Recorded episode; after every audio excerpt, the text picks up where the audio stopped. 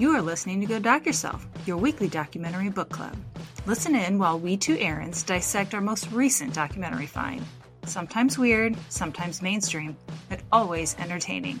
Grab a cup of coffee and let's clatch.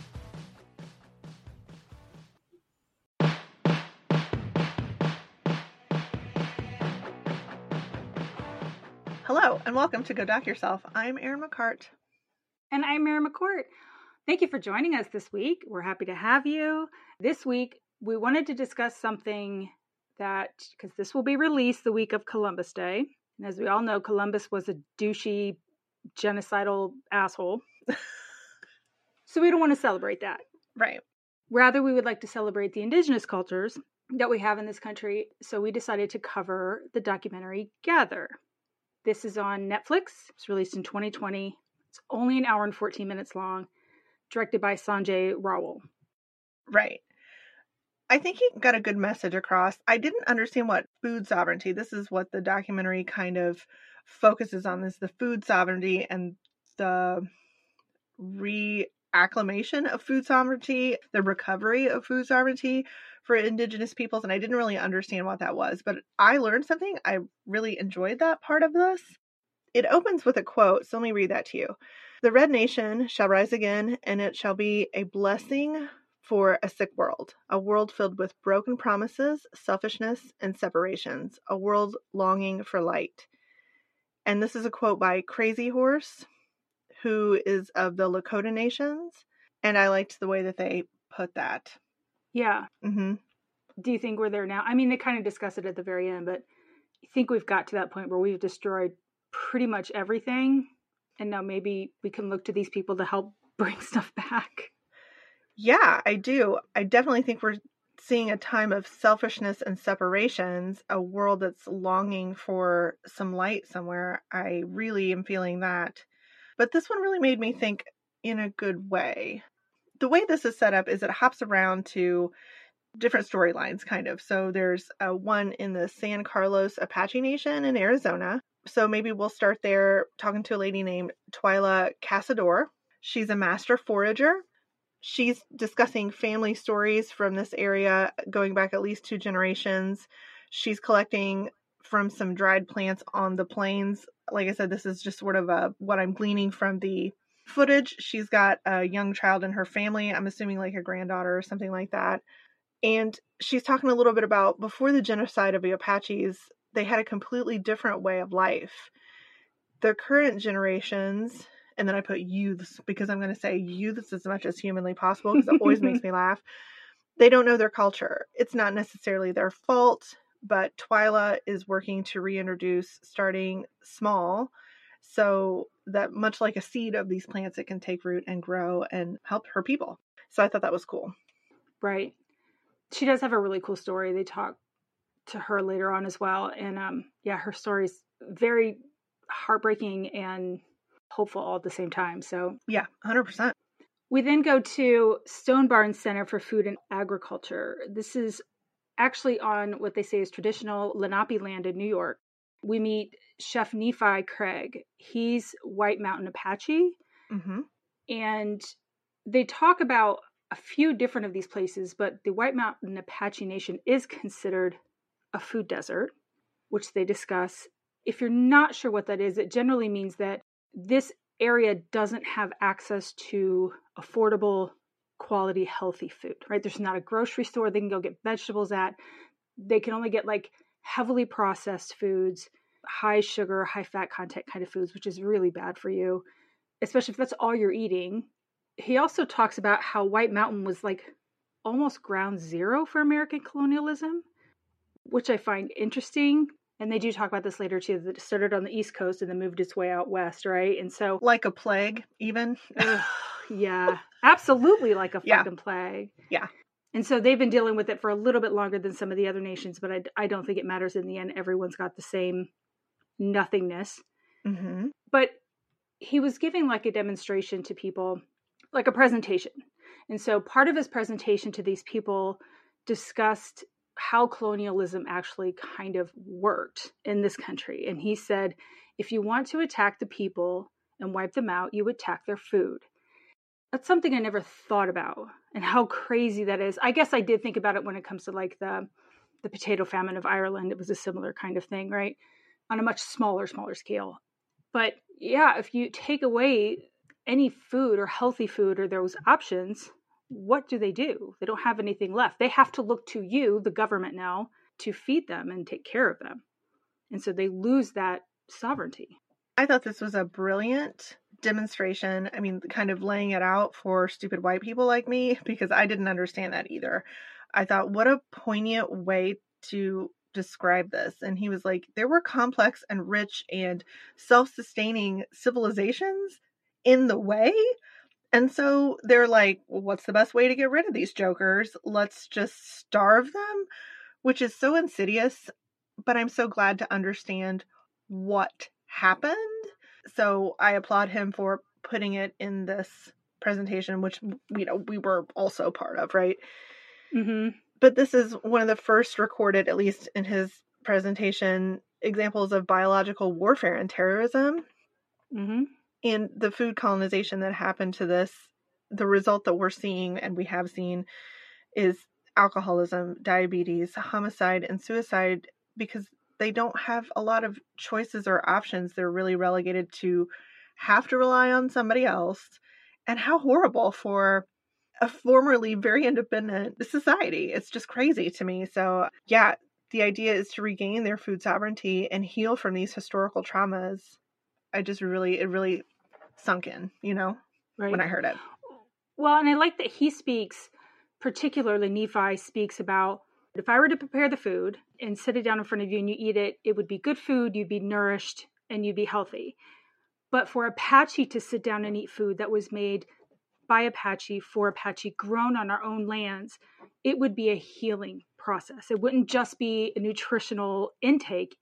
You would sit down and it would be a healing process to your soul. And I was like, that's amazing if they can take that and expand it, right? Yeah. I also liked that he said, hey, if you feel uncomfortable or or you feel discomfort while you're listening to me talk about this, you need to kind of question why you feel like that. He's trying to get at the fact that it's good to understand violence in all its forms. And this is a form of violence. Again, something I'd never considered because I haven't had to deal with it, but I appreciate the education. Right. I mean, a lot of people say that when they talk about taking, you know, certain parts of history out of school because it makes them uncomfortable. And it's like history is not here to make you feel good about yourself. It's here to teach you about what happened. So hopefully you don't do the same horrible things and if you feel uncomfortable and you're upset by it, why are you upset by it? Is it because you still feel that way? Or because I didn't do this to these people? I can sit there and listen to this and take responsibility for the people that did it to a certain extent and try to help them in whatever way I can. But I didn't do it, so I don't feel responsible and I don't mind learning about it as uncomfortable as it is. I think you just gain perspective too. Like, let's find a path that goes forward that restores what you need out of this. Right. And how can I support you in that? I think that's the takeaway that I have from it. What's amazing to me is it's not in this documentary, but in a different documentary called Destroy All the Brutes. Someone made a comment in that documentary that said the reason why the Europeans were so successful in colonizing, colonizing, colonizing is not a word, colonizing this country and other countries for that sake is because they had no problem completely wiping out entire civilizations and cultures. Like they weren't just coming to rule the country, they wanted a clean slate, they wanted to get rid of everybody, and they had no moral qualms about doing so. Well, that's in the title of the show, Exterminate, which is a very harsh reality that I think we need to acknowledge. We don't do a very good job of that. Right. And this is just one way they did that. Yeah. Bouncing back to this one, we're going to go to the Cheyenne River Lakota Nation. This is in South Dakota. We're talking to a gentleman named Fred Dubray, and he begins talking about people are interested and they're excited, they're supportive of restoring the buffalo herds to the land that he farms, right? He's a rancher of sorts. People not so understanding about the culture and restoring the culture, they're like, well, the animals, yes, of course and then they sort of like don't get the cultural part of it and i'm like oh that's really saying something again, plain civilizations had been self sustaining for forever because they had an economy based on the buffalo. And then our government comes in and kills 60 million buffalo to break these people. 60 million. I mean, some of the pictures that they showed, and this is not something I haven't heard before, but the 60 million, I think, did not sink in until I saw these pictures of carcasses, skeletons, skulls, whatever, stacked as high as a skyscraper. I mean, they just, it's amazing to see it. And they did this on purpose. It's just wasteful and horrible. Intentional. And yeah. Oh, God, terrible. So this forces the people who relied on the buffalo to take shitty government handouts is what I wrote because that comes back to what you were saying about like there are no other options. You're eating like government cheese and whatever else. I mean, okay. And then the mental and spiritual hardships that go with this are still something that these people are dealing with and it's just terrifying. Right. I like how he so he's growing his buffalo herd. The tribe has a buffalo herd as well. Mm-hmm. And he talks about bringing the herd back as the buffalo grow, so do the Lakota people. They're coming back kind of together. And I I like that. And that made me made me all warm inside. Yeah. So the last stop and we will bounce between these groups, but there are essentially like four different groups that we're talking to is the Yurok Nation, the Klamath River, Northern California, so we're talking to Samuel Gensaw the third. Every time I see that, I see Samwise Gamgees. It is not. it is not Samwise Gamgees. Do we have an age on this guy? Because he seems like he's 17 15. and he's the wisest yeah. kid I've ever. You know what I mean? He seems very young, such a baby face, but I'm guessing he's maybe early to mid 20s. He has to be. Well, at least he can drive because they're driving boats and cars, but they don't ever tell me. And he talks a lot about teaching other youths. And I'm like, so, like your classmates? I like, how old are these kids? It's very sweet to see somebody with such intense purpose at his age, whatever Absolutely. Yeah. I don't have that kind of purpose in my life now. Right. Much less at that age. So, well, I'm just saying, if I were on camera and I was talking about the youths people would understand that I am currently also not a youth talking to other youths. They would be like, yes, that's an old bag talking to some kids. We got it. Listen, Samwise. All right. So Samuel is part of the Yurok Nation. So they are dependent upon the salmon. So they live on the river. They have used salmon as their source of food and I'm sure other things forever. He talks about 2,000 years ago, I think is what he said. There was an earthquake, it shifted the river's pattern. And since that time, the Yurok have used that river for fishing. So at least 2,000 years they've been doing this. They were also the last tribe, essentially, to be contacted by the horrible Europeans. And this one is, oh, this is hard. I agree. He said the government essentially said there's gold out there, people go out there, prospect, whatever. And they were kind of done making deals with the natives. And so they essentially said if you can clear the land of the indigenous people living there, it's yours. So if you were indigenous and you were seen, you were essentially shot on sight. Yeah. The time I have for this is 1840s. So that's not that long ago. No. He said only 10% of their population survived. 10%. Yeah. Can you imagine? You're just living your fucking life, and then people are like, well, I want what you have, so you have to die. And it's accepted. Yeah. That's the thing. Like, it's this was accepted. We're okay with this. Yeah. Genocide is a heavy word, but I think it's accurate here. Yes, absolutely. He said, You're born with the burden of being indigenous. You have to learn how to pass down the traditions and things to the next generation because if you don't, it's gone. Kind of like train riding one generation and it could be gone which is quite a cross to bear right like you're dealing with your own shit the picture that you get from this is that a lot of the people that are speaking out in this documentary have overcome some shit they've dealt with addiction they've dealt with all kinds of problems and yet here they are tasked with also having to make things better for the next generation or face extinction basically which is a lot a lot. Yes. And you're right. And he seems very young to be having that burden on him. already. Yeah. We kind of go back to Chef Nephi at this point, and he's talking about he's a French trained chef. He talks a lot about the addiction that surrounds kitchen culture, and I immediately thought of the bear, the show The Right. Bear, which is like awesome, and yet you're like so stressful. Right? He discusses that he dealt with addiction. He found sobriety through kind of landing back at the reservation that he grew up on. He found the People's Farm and Native Foods, and he's working with a guy named Clayton Harvey, who is the, I assume, either the spokesman farmer or the head farmer or the only farmer of the People's Farm. There's a lovely Apache word that's associated with that, but I'm not going to butcher it because, you know, my normal pronunciation's not always good. So we'll not hmm butcher a, a lovely word. And the show kind of talks about food sovereignty and it's offering more independence, even for things like school lunches, which is something I had not thought about. What an interesting example to make. He talks about, as a classically trained chef, there was no mention of native foods anywhere in his education. However, when he got out and was working as a, you know, a chef, it was all over the place. Like being at five star, five diamond restaurants, they were serving things that he was familiar with from being an indigenous person. So while it was almost being like used, it wasn't being taught, and he he really felt that it was a, a sham, a terrible thing. You know, the taking of culture without, you know, kind of giving due credit. So Appropriation. Thank you. That's the word I'm looking for. But yeah, he's he's an amazing person. I really enjoyed listening to him as somebody who's at the right place at the right time. Do you know what I mean? Like what an amazing spokesman for this. Right. And like you said, each one of them talks about going through adversity, and a lot of it is addiction.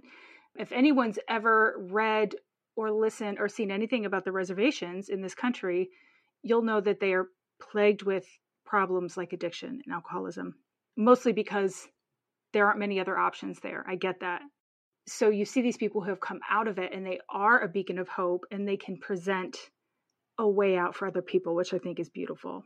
I like what he said about food sovereignty. He said, when you have food sovereignty, you are free to be self reliant, to grow your own food, choose the food you want to eat, choose the food you want to put in the school systems, and really self sustaining. He said, Our reservations across the United States are far from being free. So this is just a start. This is just the first step, really. Mm-hmm. Yeah. So they have a goal to open a cafe, Cafe Gozhóó. This is going to be a place where the chef cooks and the People's Farm provides the supply of all the fresh things you could get. They don't necessarily talk about where the meat comes from, but I don't know that the meat's not part of the farm. They just didn't talk about it in this. I think they have more than that as a vendor, but I think all the vendors, for lack of a better word, are locally grown, sourced, and sustainable. Yes. Right. So again, you know, we talk a little bit about the food desert here and it's allowing connection beyond just nutrition. And I really liked that. This guy is super passionate and it it's inspiring to hear him talk about his plans and the hope that he wants to bring to this area. Yeah. Yeah, I agree. We scoot on back to the other side of the country to the Yurok Nation, and Samuel and the others go fishing in the river. Now, first thing I'll say is when I see this river, it has waves and shit. I thought they were at an ocean beach at first. Did you notice that? It's not like a, a smooth, I mean, some places it was really smooth, but some places it really looked like they were on the Pacific or something. It's a major river. It's not like a creek like you find around Yeah. right. Thank you. Thank you. Well, also, I mean, they're doing seine fishing, right, with nets and stuff. So you kind of get the idea that there's this is a, a populous fishing area. It's not like you're like there's like four bass and this whole thing or whatever. right. yeah, they're doing some like big time fishing. I wouldn't say it's industrial scale, but it's more than a pole and a rod, and you're just you know what I mean. It's crazy. Right. Hmm Right. But he talks about how the salmon run is directly connected to the health of the community. So if you have a bad fishing season, then you see a rise in drug abuse and suicides and depression. And if you have a good fishing season, you see the prosperity of the the nation and the community grow. hmm This particular day, they didn't catch anything. There are what about four or five of them out there fishing together, not individually. They're all fishing together, but they didn't catch anything. hmm And so another group of people were on the other side of the river and did have a good fishing day.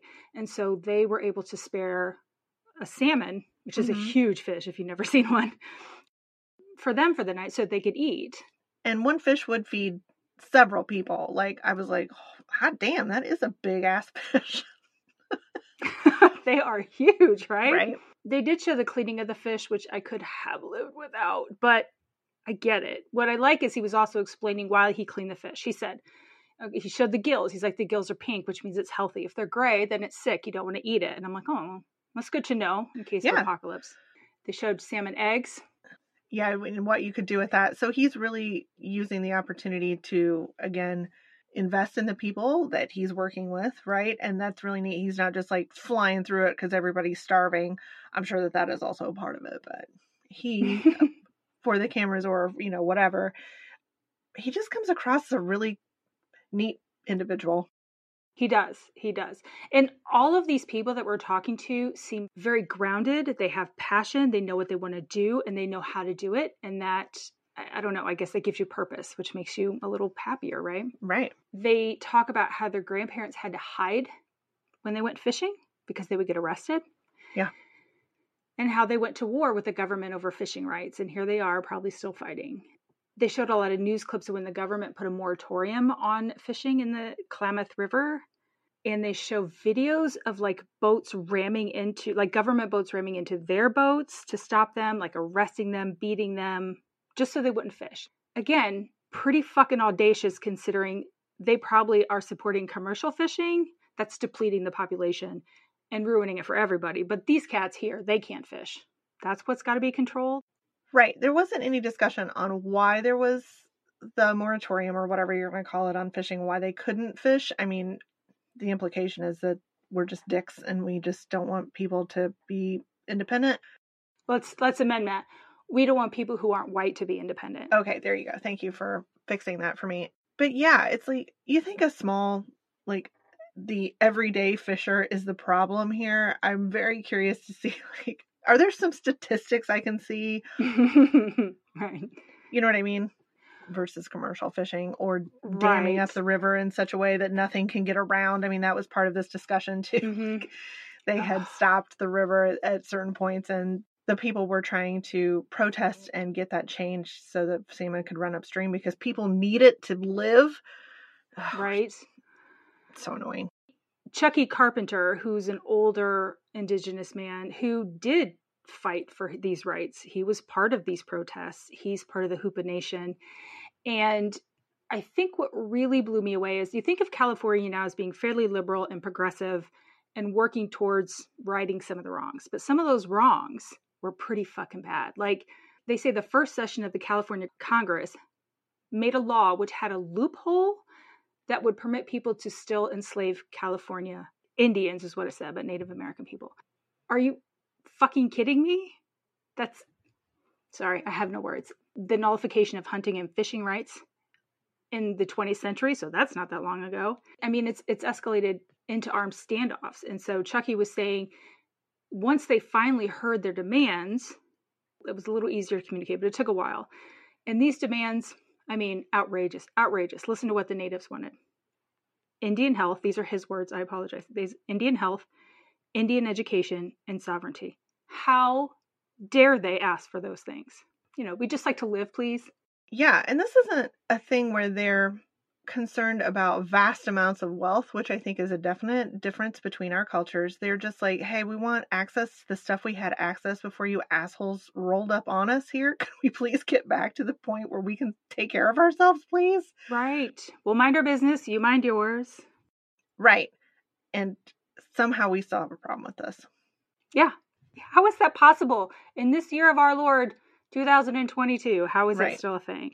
Right. It's late to be fighting these battles. This should have been over and done with, and they should have what they want. Let's move on to kind of going back to the Dubray Buffalo Ranch. So, Fred talks about growing up doing ranch work for his parents, or sorry, his grandparents. His parents had been killed in some kind of something. Not really discussed what happened there, but the options were the children were foster kids or they went to live with their grandparents and so that's what they did. It ended up being a good. I mean, he seemed positive about going to live with his grandparents. He did mention that he had to go to Indian boarding school as the only option for any kind of education.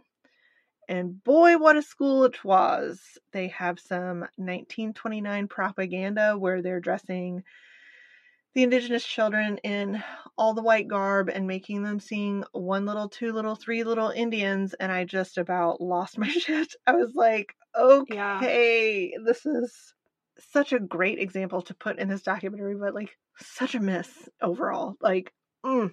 well, he said one of the mottos was kill the Indian, save the man. Yeah, yeah.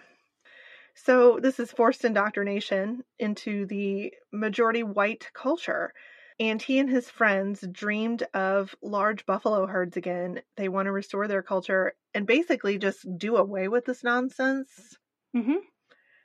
Yeah. So he does start the intertribal buffalo cooperation, although they said bison in the thing. It was written buffalo, but they said bison. Do that without what you will.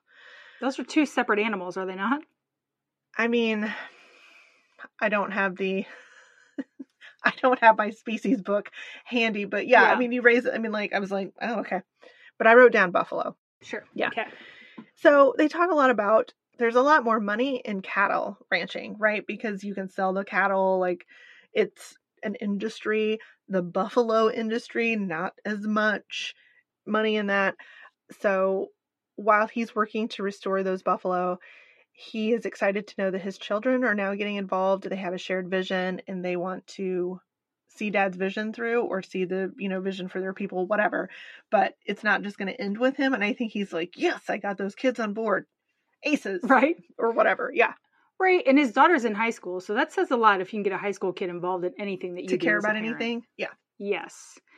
One of the impressive things is for the Intertribal Buffalo Cooperative, they had 27 tribes that met together in Albuquerque, you know, kind of form this, which is pretty impressive.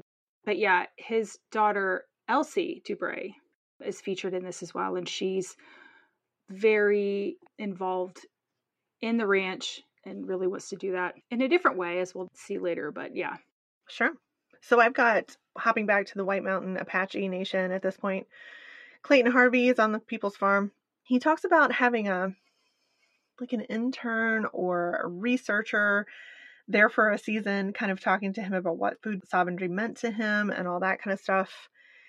And Clayton just really finds that this is the time when he buys into it. He too has landed back on the reservation after being young and just wanting to get away and blah, blah, blah. And so when he's a little bit older, he comes back. He's dealing with, while he's recovering from addiction, it's the farming and being connected that helps him get through that a little bit better and he's excited that he'll be selling goods at Cafe Gozhóó to be able to stay.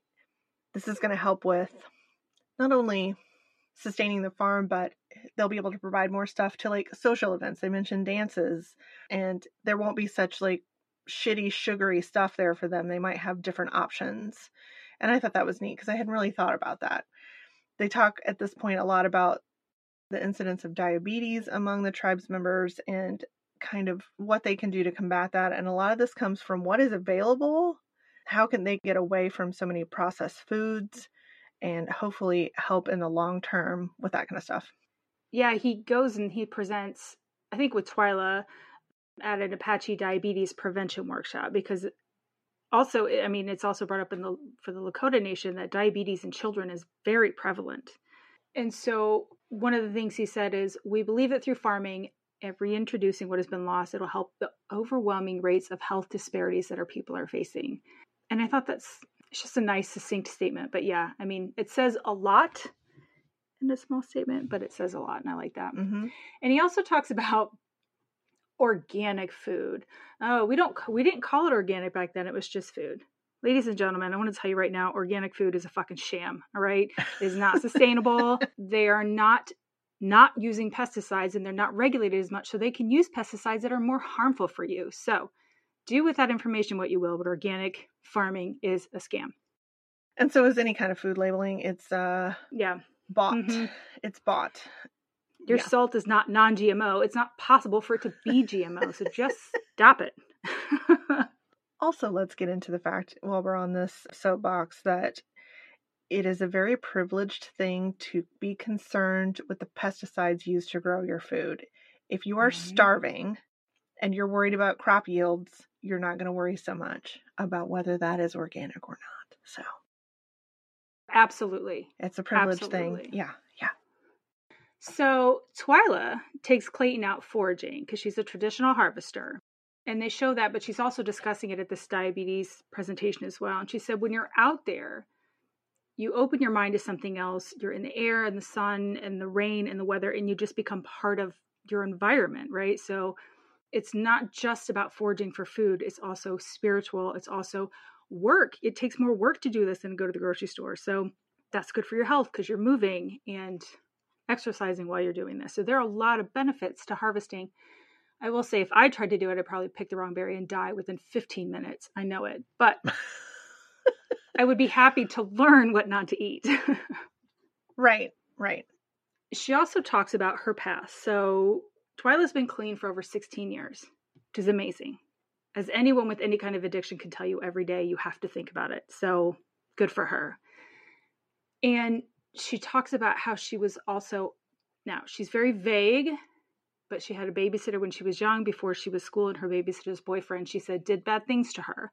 I'm assuming she was sexually assaulted. And she didn't tell anyone. She kind of held on to it. She was ashamed of it for 45 years, which breaks my heart because it wasn't her fault at all, right? But she learned to cope and she learned to heal through harvesting and foraging their traditional foods. It was something to help her get her spirit back, essentially. Sure. She's a neat lady. She says that she's not ashamed of it anymore and she really like you said she's she's not graphic about what happened but you do get the gist of it. So yeah. and she's trying to work with people beyond this to provide that same opportunity for them.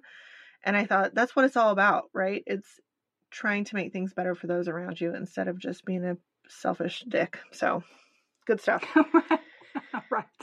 So we come back to our friend the chef talking at the rainbow treatment center for nutritional recovery he talks a little bit about his life experience with alcohol and marijuana and his son. And he talks about the kid would come and sniff him and like kind of glean from that what kind of shape he was in, which is, I mean, that's a really interesting way to put it, but I think it's powerful. Like, he knew he wasn't in a good space, and that kid was like, all right, we're going to judge dad, you know, kind of figure it out from this.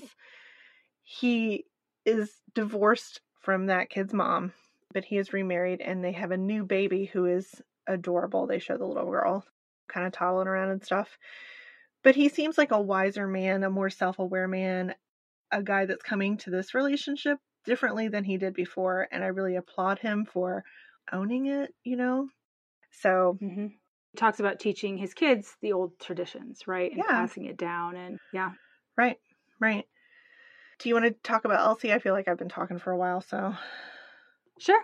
Okay. So back to the Lakota Nation. More with Elsie, who is Fred Dubray's daughter. Love this girl so much. She talks about wanting to right the wrongs that have been done and are still being done. So she wants to make a difference in the world. This girl has got huge dreams and huge potential. When I was in high school, it was like, how can I skip out of school and smoke a joint, right? that was my most pressing thing. So she wants to be a scientist. You go, girl. That's right. Kudos.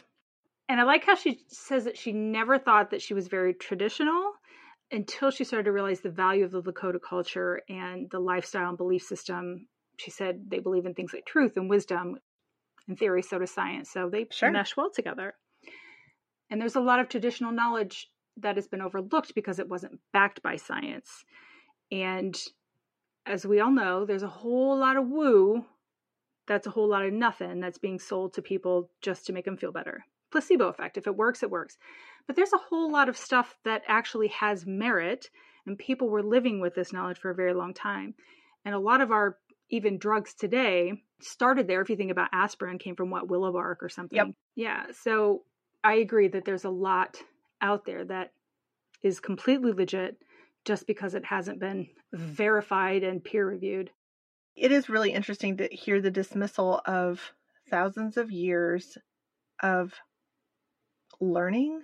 I mean, we see it kind of all the time, right? In any kind of quote unquote savage cultures. I mean, like anything that they know, we couldn't possibly we couldn't possibly learn anything that people have been living on this land and doing things right for some time.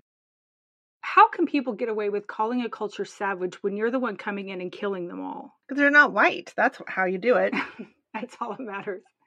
I just the contradiction, the sheer blindness to see anything of your own wrongdoings is amazing. Right. Right up. I mean, it's just dismissal of the highest order. So I'm so mm-hmm. glad to see that she's poking around on some of those things where, you know, she's discussing the diet that they're following.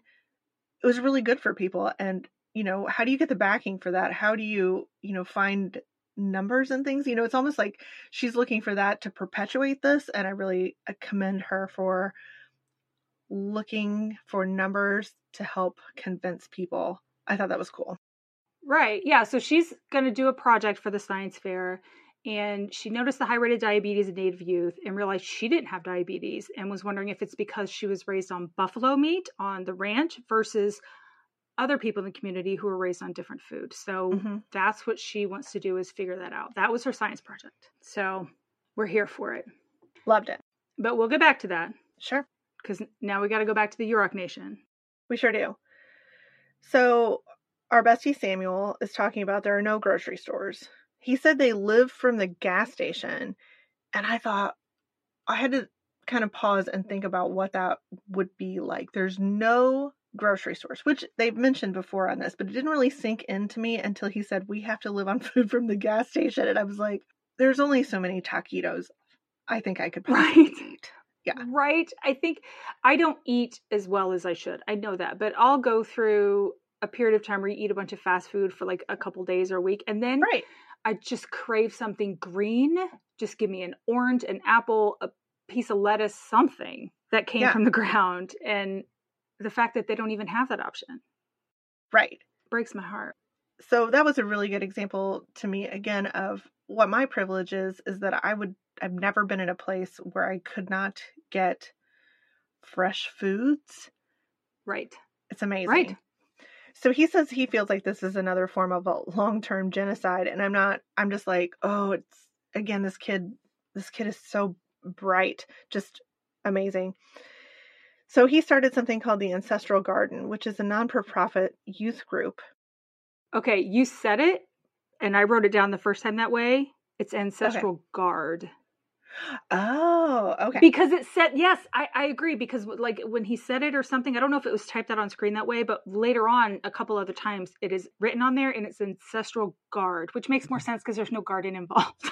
okay, well that's good because you're right. I do have it written down later as ancestral guard, but yeah, okay, right. So it's the guard, not the garden. Okay, so still a nonprofit for the youths. Yes. He has taken kids I mean, like of various ages, right? There's little ones and like other teenagers or whatever. The timeless Samuel doesn't discriminate. He's reconnecting, he's working with people to reconnect with the river. And by doing so, he feels like this might be a way for folks to combat depression, suicide, probably in a longer form. He mentions cancer. And so we see some of him working with people with like traditional tools. They're kind of out there. There's a big group of seals sunning them on a sandbar or something like that. And he's talking about like, you know, this is part of our culture too. Like it's respecting the animals. And if you see people out shooting them and stuff, don't stand for that. And I thought, wow, I don't know. I'm just really impressed by him. I am too, but I had another okay. thought because he says they're here too. They're just trying to live and trying to eat, right? The seals. So we leave them alone, give them respect. However, by that logic, aren't the fish you're going to catch and kill also just trying to live and eat and do they thing? I'm just saying. You cut to the heart of me, Erin. I don't I don't have a great answer for you for that, but seals are very cute and I don't like to think about them getting shot, so That's true, but there are some indigenous peoples in I want to say Alaska that that's a pretty significant source of their food and oil and all sorts of stuff are seal. So just depends where you live, I guess. So then we kind of hop back to Cafe Gozhóó, and there's a coordinating event with Twyla. They're sampling the chef's cooking, and Twyla's taking people on little nature walks to like connect, you know, kind of bring it around, right? That's sort of my understanding of what was going on there. Right. She's this is the sixth annual Apache Harvest Festival. Oh, lovely. Okay. And so, yeah, you have Clayton presenting, you have Nephi, and he provides some food that they'll be making. what I like is that Twyla, when she takes them out after they've eaten some of that food, she's taking them out and showing them, you know what you just ate? This is what you just ate, this leaf right here. And this is what he cooked in that. And I thought making that connection is amazing because usually they're completely separate in my mind, right? Right. So it was a really nice teaching moment. They seem to really be able to leverage that. These guys are PR wizards. There is sort of a horrible part where she's hunting rats and there's a lot of stomping and running around trying to hit the rat in the head with a stick. Again, this is not a judgment thing. I'm just like, wow, number one, they're efficient if they're able to catch a scurrying rat. Right? And they're trying to avoid like snakes and stuff, which is rattlesnakes. Yeah. Another consideration I had not mm thought of. Yeah, she's out there with her I think it's Maya. Is that her name or is it Myra? The little girl? Yes. It's her niece and she talks about how she came from a shattered home. So now she's living with Twyla and Twyla's teaching her how to reconnect with the traditional ways, which is helping her kind of heal. And they go, yeah, pack rat hunting Oh, it is it isn't easy to watch, but all I could think of was the Pop Goes the Weasel song when they're running around trying to bonk it on the head. but she does mention that you you can't like crush it. You have to just hit the head and bop it because you don't want to like damage the meat in any way. So that's a way to kill it without damaging anything. I'm like, okay, that seems like a whole lot of work for very little meat. Right. So later she's showing how to dress it and cook it and stuff like that when she's working with the chef and it's a little gruesome. It's not very fun to watch but again this is a situation where i am uneducated on how these things work so if you had like a bunch of pack rats i assume it's kind of like a fish fry. That's what i've seen before when you have the little fish and you're not like super little not like creepy little but you know, you're not getting right. a whole lot off of one, but in a clump, maybe it's worth it. Yeah, that's what I was thinking too. They came over, it was like a, a pack rat boil, if you will. yes. They do boil them and like pull the fur off and stuff. And I'm like, oh, okay. Listen, by that same statement though, I, I dislike seeing any meat process. My meat comes from the grocery store. I don't want to think about what it went through before that. So unless I'm in an apocalypse type of situation, and then I'll do what I got to do to survive. You know, we'll all come out of that. But as it stands, while they were at Twyla's for the rat boil, she was talking about how there are a lot of native plants that are medicinal that humans can't eat and ingest because it'll make us sick. However, these other animals can ingest them. And as it goes through their system, they can retain some of the medicinal properties without the toxic properties. So as you eat this, you also get some of the medicinal properties. And I thought, that's brilliant. Yeah, I agree 100%. I liked the fact that they were showing the preparation of this stuff. So, like I said, I'm I'm not trying to shit on it. I'm just saying like this has not been my experience. So it was a little bit like, wow, they know what they're doing, which is amazing and they said it tastes like chicken. So if someone had prepared it and given it to me, I'll absolutely eat it. I'm a fat girl, I will eat it. But I don't want to see anything prepared. I would become a vegetarian faster than anything else if that were the case. Right, right. After they're bonking the rats, they have like this, it's almost like a little intermission. They show all four different kind of groups that we're talking to in different settings as they're teaching the next generation and they seem to be happy and smiling. There's great music in the background. It's just like a little montage but it made me so happy because everyone looked happy. Everyone was just living their lives, and it was just really nice to see. So I agree 100%. It was very uplifting. They may go back to Elsie. It's the science fair. So, as we said, she wants to use science to prove the environmental and health benefits of grass fed buffalo, which is what they have on their ranch. To do that, she started analyzing the lipid content in the buffalo meat versus cattle. So she has four samples. She has grain and grass fed buffalo, grain and grass fed beef. And she extracted the lipids from the meat and she used TLC, thin layer chromatography, chromatography to separate out the different lipid components. Now, I haven't done TLC since college, but I will say it is fun to do and watch because it's a very visual representation of the separation of things. Whereas most of chromatography, you, you don't see anything other than a scan, right? Is this gravity based? No, it's not. It's um, solvent based, but it's on a plate, so you can see the spots moving Okay. with the solvent and how it's separating.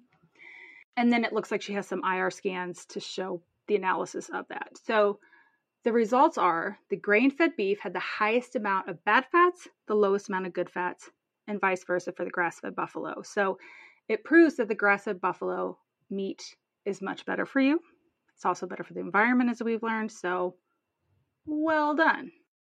Can we talk about Elsie doesn't look like if you were to look at her, you wouldn't think, oh, she's native, right? She doesn't have a traditional native look. There is a group of kids that come up and are talking to her about her presentation. And one punk ass kid was like, well, how do you say buffalo in Lakota? To which she responds Tatanka, of course, we all know that. We've seen Dances with Wolves. That's what I was going to say. Yes. because she's Lakota. hmm But he was like, "Oh, okay. I mean, I guess you're native enough." And I was like, "Dude, stop it."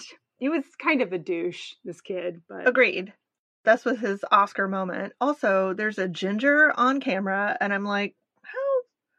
What? that's what I said. I said we meet. What I wrote was, "We see Ellie's nemesis Grayson, little ginger fuck," is what I called.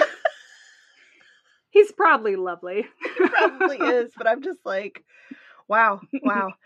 I'm really glad to know some of the specifics on how she did her testing because I was like, okay, the chromatography that I am familiar with as a biologist is the kind that you put into a big machine and let it do stuff for you, which is hundreds of thousands of dollars. And I'm like, it's been my experience that high school kids don't have access to that kind of equipment. Usually it's like right.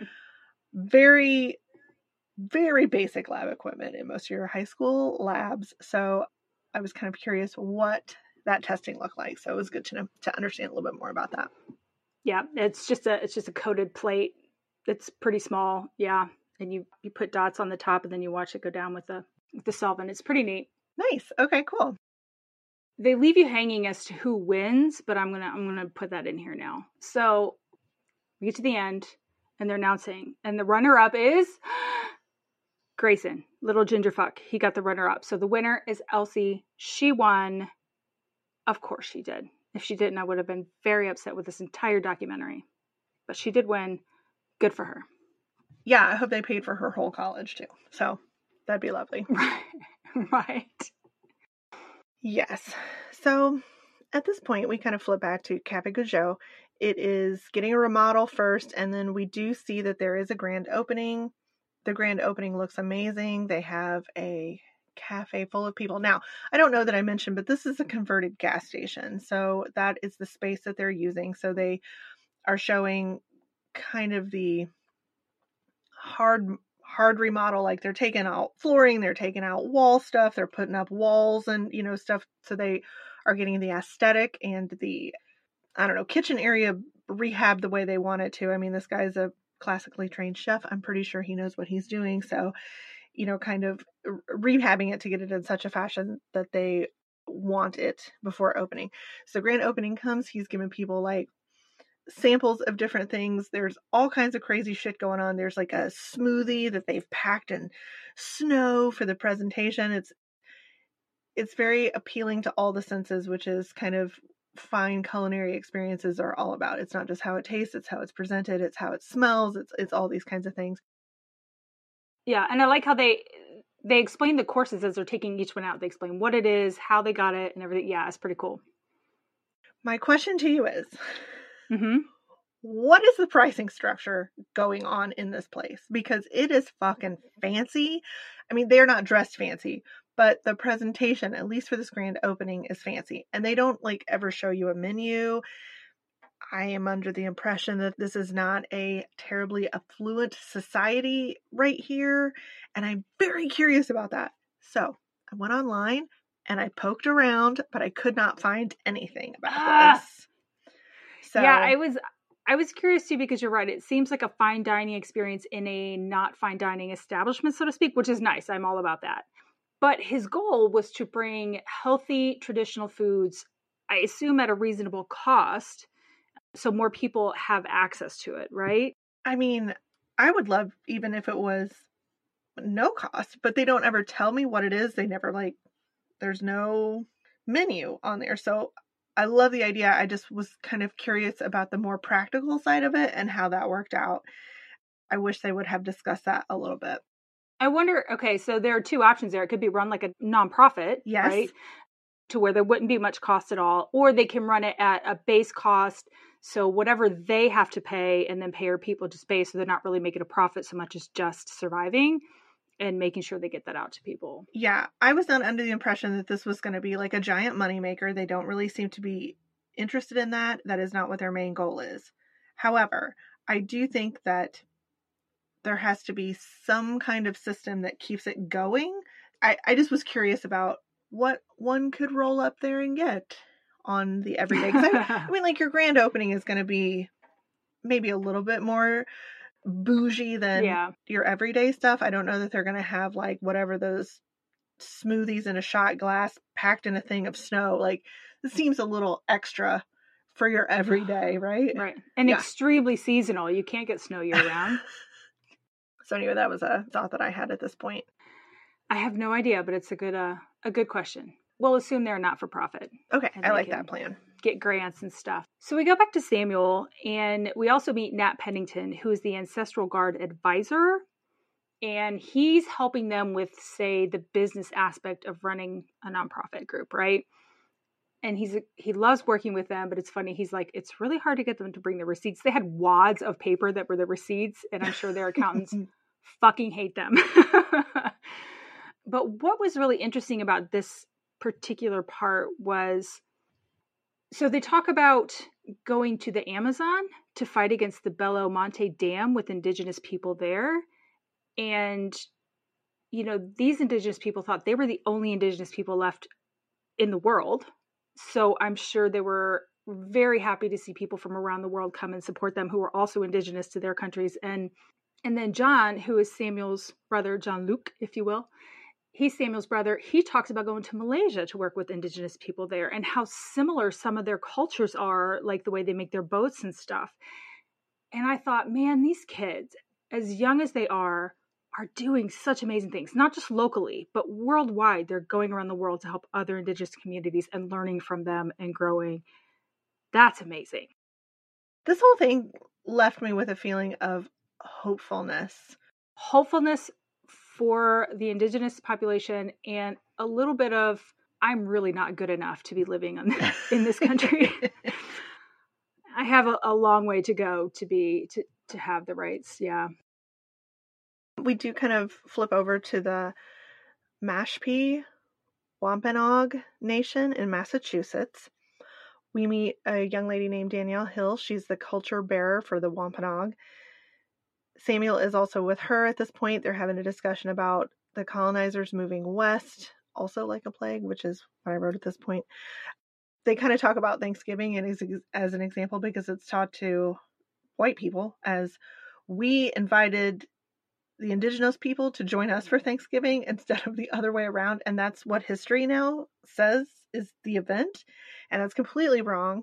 So they're talking about we take as I'm talking about white colonists, we take what we want and we spin it however we like. And we're the dominant culture, so that's what gets written down and perpetuated.